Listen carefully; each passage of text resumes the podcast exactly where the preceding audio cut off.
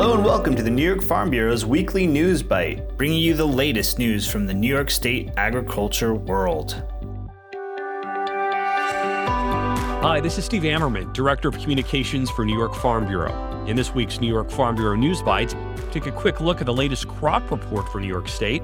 According to the USDA National Ag Statistics Service, there were six suitable days for fieldwork in the week ending July 10th.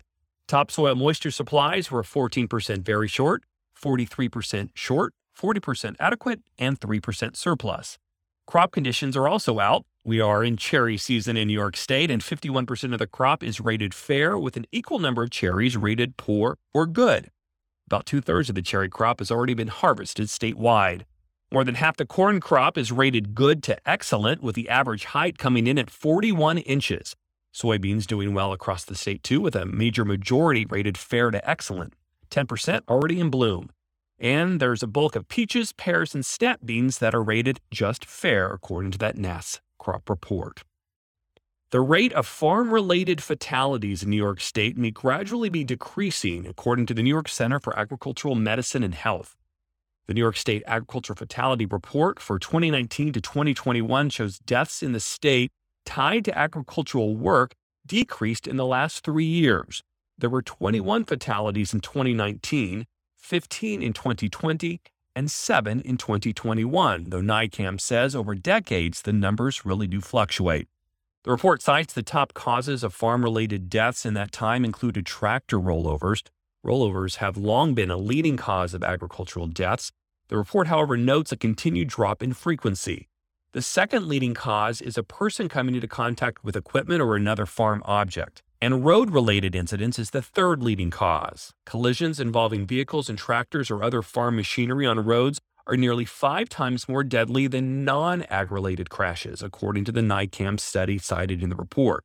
Now, NYCAM offers a variety of programs that promote ag workers' well being. Trainings are available on a number of safety topics, including tractor and skid steer operations, animal handling, chainsaw use, and pesticide application. Personal protective equipment and power takeoff shields are also available for purchase.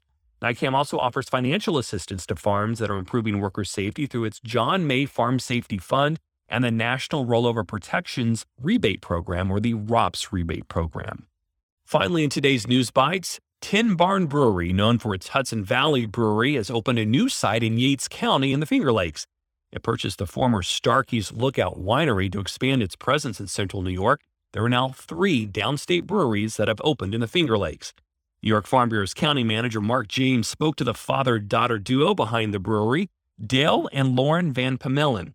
They have an interesting story. Dale was an entrepreneur in New York City running some family businesses, including donut shops and a dog hotel. Lauren was an optician when the brewery bugged bitter.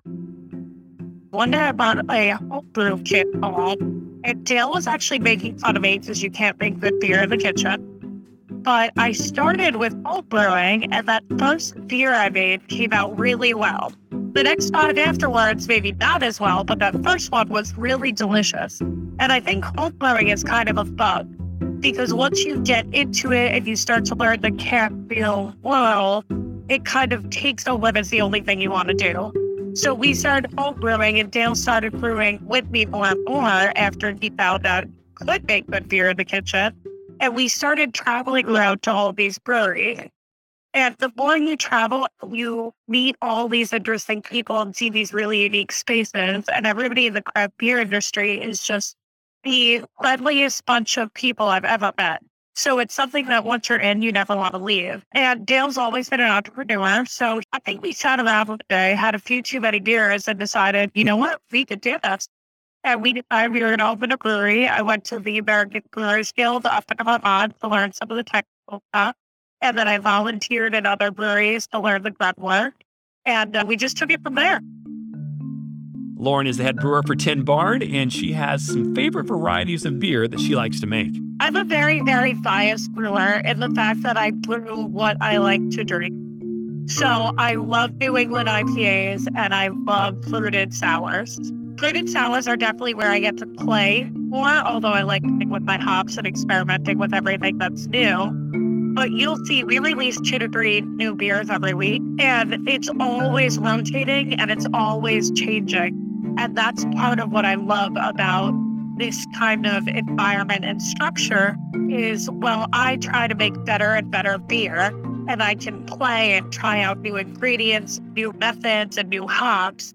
There's all these new releases, and the craft beer customer loves that too. They always want to try what's new and what's freshest. It always tastes the best freshest, just like produce. So that's really what I like to play with. So we always feature a majority these New England IPAs that pretty much all have Citra in it and are as juicy as can be, and these crazy fruited sours. And that's what I love to drink, and that's what I love to make. We do have easy drinking beer also. I finally made my first lager after a year, just because during the summer you need something a little more crushable than a mm-hmm. crippled New England IPA. But that's what I love most. And during the winter, I will make a few more stouts and I had one person who works in the brewery with me, our assistant brewer, Evan, has been with us since the beginning, and he's taken a barrel program. So I love what comes out of these barrels too. There's a big push in the state to get more New York grown ingredients into New York craft beverages. This was helped along by a new hops breeding program at our land grant Cornell that New York Farm Bureau supported in order to get state funding. So I'm very excited to see what they come up with and what they're able to grow or cultivate in that program. Because right now we use New York hops, but it's mostly, I feel like it's almost your New York basics. Like I order New York Cascade and things yep. like that. Because our lager is all New York Pilsner grain also. So you have these New York ingredients of these hops, but I'm a Citra girl. So I can't get anything as juicy like that out of New York. So I'm very excited to see what Cornell comes up with. There are now more than 500 breweries in this state. That's a 420% increase since 2012, making New York among the national leaders in craft breweries. Back in 2018, the New York State Craft Brewers Association estimated the industry had a $5.4 billion impact on the state economy. And Tin Barn sees a bright future, but just not sure yet what that's going to look like. After all, they just opened their new place in the Finger Lakes. If you told me this is what we were doing in year two, I would have laughed in your face. So I don't really know what the future for Tin Barn holds yet. And I'm very excited to find out together. We definitely have some dreams and plans. I don't know which is reality or which is just a dream out there. But right now, we just expanded our capacity down to the Hudson Valley location and just try and brew enough beer to keep these places going and have fun while doing it. Mm-hmm. I do want to crank up my fruit and sour production a little bit because right now it's maybe four IPAs to every one fruited sour, and I want to even that out a little bit. Mm-hmm. I'm also starting to pack some sour away into barrels, and I would like to get more wine barrels. I only have two wine barrels right now, but now that we're in the Finger Lakes region, I would like to try and source some of those locally to age sours in. But I'm not going to suddenly start making saisons or anything like that. You can learn more about Tin Barn Brewery and the craft beverage industry by picking up the July edition of Grassroots, New York Farm Bureau's membership newspaper. It's our featured commodity of the month. Well, that will do it for this week's New York Farm Bureau News Bites. If you've enjoyed this conversation and want to hear more podcasts from New York Farm Bureau, please take a moment to give us a rating wherever you downloaded this show good review helps us to rank higher and allows us to support today's agricultural needs by creating member opportunities for tomorrow through advocacy and education.